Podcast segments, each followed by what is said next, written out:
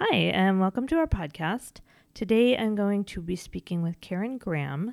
Karen is an LCSW and she is the owner of a sole proprietorship in her own name. Karen, welcome. Can we please start by you letting us know if all private clinical practices are for profit or non for profit? Um, hello, and thanks for having me. All clinical practices are not for profit, although most of them are for profit. Okay, that was an easy one. All right, so let's move forward to getting some information about how to start your own clinical practice. So, could you please let us know some of the actual nuts and bolts of moving towards owning your own clinical practice? Sure. First of all, it's imperative that you have a license, and each state provides licenses, and each state has their own requirements for how that's acquired. And after you get your license, it's very important that you get liability insurance. And I would actually get that as soon as you're seeing clients. Even though agencies and so forth are insured, you also need to be insured. Um, there's a process for getting incorporated for your own practice. First, you need to decide what kind of business that you're having. Is it a sole proprietorship, an LLC group business? Also, while you're putting together your business, it's going to be very important for you to get these regulatory paperwork items done. You're going to have to get what's called an FEIN, which is a federal income tax number for people who are employers. So even if you're in a sole proprietorship situation, you're your own employer. So you need an FEIN number. You're going to need something called an NPI, which is a National Provider Identification for HIPAA purposes. So, doctors, nurses, everybody who works in healthcare gets an NPI number. You're going to have to be registered with a group called CAQH, which is the Council for Affordable Quality Healthcare. So, a lot of healthcare plans have gotten together and created a database basically to make sure all the providers are actually qualified and verified and able to provide health care for clients. And you have to make sure that your data is in that database, all to protect our clients. So, all of these things have to be taken care of at the time that you're able to become licensed and a sole proprietor or a group proprietor you're going to have to fill out all this paperwork. It's all online, so it's easy to, to come by and you can kind of get some coaching and advice when the time comes, but that's all important to fill out when you need to. Okay, let me clarify one thing. When you say license, you're talking about ensuring that the person who's setting up a business has an LCSW or licensed clinical social work. Is that right? That's right. So when you graduate, you're going to have to be working in conjunction with somebody who is a licensed clinician for a certain number of hours, depending on your state. In this state, it's 3,000 hours. And during that time, you're not going to be able to practice on your own or set up your own business. When the time comes, you'll take the test to get a clinical license, and that's when you'll be able to think about setting up your own business. Okay. And you also mentioned different kinds of businesses like a sole proprietor or LLC or group business. So I think folks are going to want to know which kind is most common and why they might want to do that. Sure. At that point, you want to decide do you want to set sail on your own so you have maximum kind of control over your own business? But when you do that, that means that you're responsible for all of your own business practices. That means you're going to have to find your own clients, you're going to have to do your own accounting, you're going to do your own marketing, you're going to have to find your own office space or do your own technology, however you want to set up your business. Some people find it easier, maybe even more fun to set up a business with other clinicians. So you share office space, you share accounting responsibilities, you share maybe marketing. So all the business practices get shared among a certain group of people. So at that point, you might have already met some clinicians that you think, wow, it would be fun to share uh, a business together. And you can decide to set up a group practice where you're each individual practitioners, but you share the business aspect of the corporation. Okay.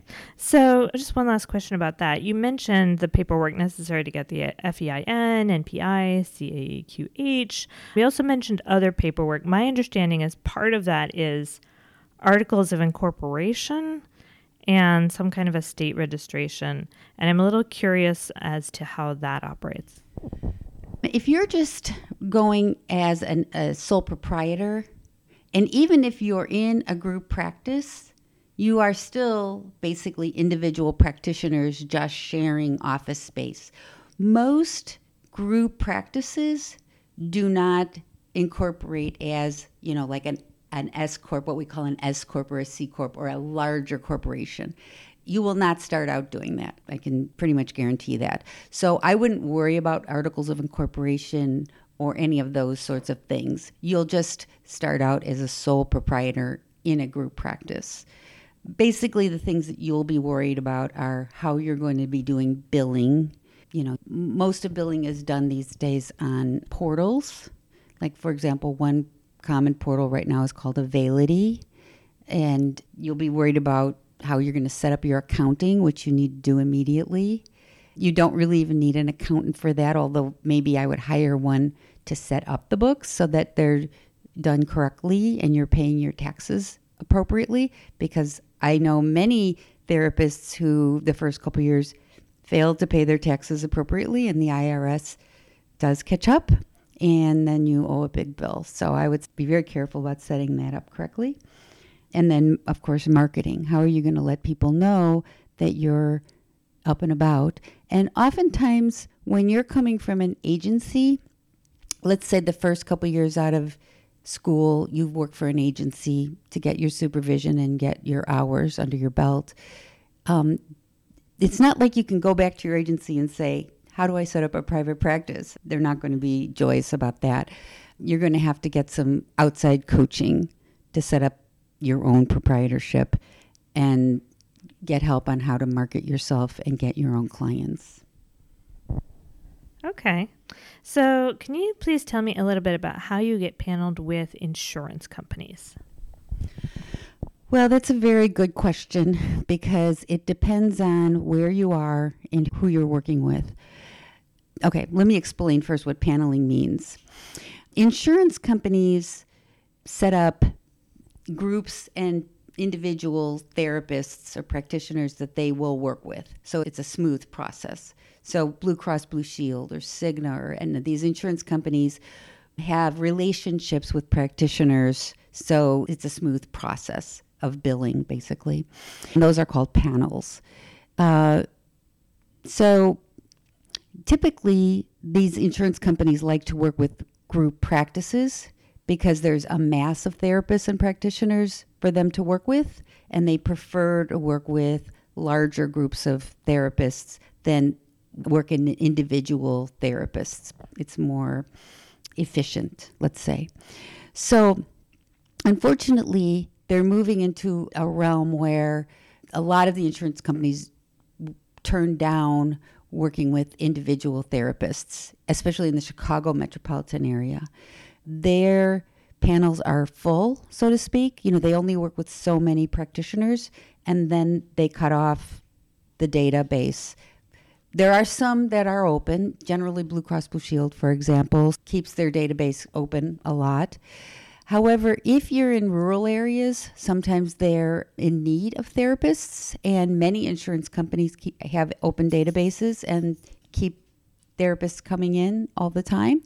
And sometimes, if you have a specific skill, like some foreign languages or some special therapy skills, you know, they will let you get on their panel.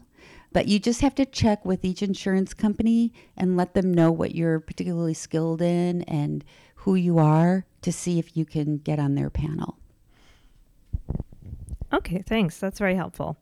So, the next question really has to do with the process of transitioning from working full time for an employer to how do you move from that situation to building your own clientele and moving into being fully invested in your own business? What most people do is that they start to take on clients outside of their regular agency work. Most people are working full time for an agency, as I said before, to get their hours. And then they will start to take on a few clients on evenings and weekends on their own.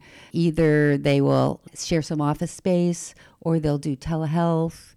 And um, then that's the time when you have to start marketing yourself. Now, that might mean setting up a page on Psychology Today, which is what a lot of people do now, or set up a web page telling people about yourself and your skills uh, and as that practice grows, well, as you know, it's unethical basically to take clients from the agency that you're employed in. I think that goes without saying. But it's okay to start taking on new clients that have no attachment to the agency that you're working for. So, as your name gets out and you start taking on new clients, that practice will build as you like it. And you'll get to a tipping point where you have to kind of make the jump to your own full time practice and let go of the agency practice because you will get too busy. Sometimes, now that there's more telehealth, people will supplement some of the newer online referral agencies, depending on what's going on at the time that you're starting to make this transition. Because in a few years, the scene of therapy may be a bit different than it is now. You're just going to have to see what's out there to help supplement your own practice. Okay, thank you. Makes sense. So you mentioned telehealth a couple times. So I'm curious as to what restrictions to which we should adhere when using that as a modality for practice. Well, the COVID changed the use of telehealth tremendously. Before COVID, telehealth was really looked down on and there were a lot of restrictions on it. And of course, COVID opened up the doors for video telehealth a lot and even phone and some other means of telehealth. So, a lot of insurance companies pay for telehealth. I would just really strongly suggest that when you're embarking on telehealth that you check the restrictions and the opportunities in each state. Generally, you need to be licensed in the state that you're providing telehealth. Meaning, if you're doing telehealth in Illinois and your patient is in Illinois and the insurance is in Illinois, you're going to be probably fine. If you're located in Arizona and your patient is in Illinois, you probably need to be licensed in Arizona as well. But I would always check with the state licensure board wherever you are to make sure that you're following the ethics and the laws of the telehealth situation wherever. But by the time you're practicing, this could all be different because the rules, the norms, and the ethics of practicing telehealth are in flux and changing rapidly. So, and I think they're going to be very much expanded and you know, there's going to be a lot of creativity around therapy and telehealth happening in the next five to 10 years.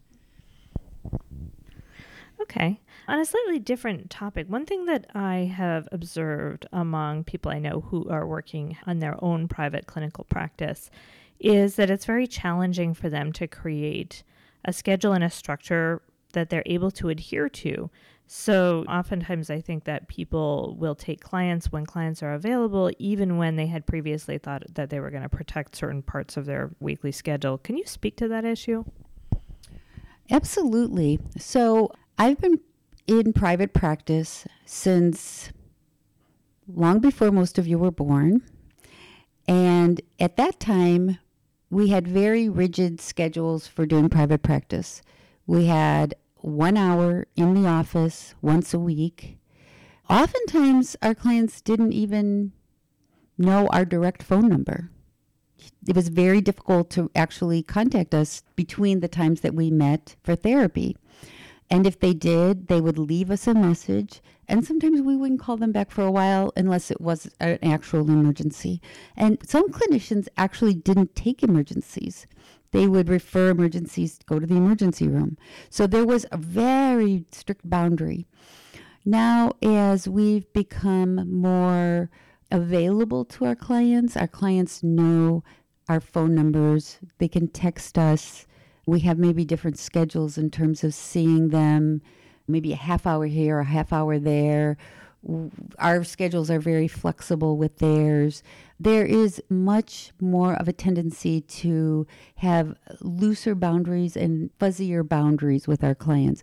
And that requires the clinicians to be much more mindful and careful about staying with some boundaries that you set up for yourself because our clients want to contact us and they feel they need us and they will reach out to us. They know our numbers and they know how to reach us and we have to come up with strategies of letting them know that these are times when we are unavailable and so please respect that and we've found that our clients really do respect. I personally have found that my clients absolutely respect my boundaries if I let them know what they are.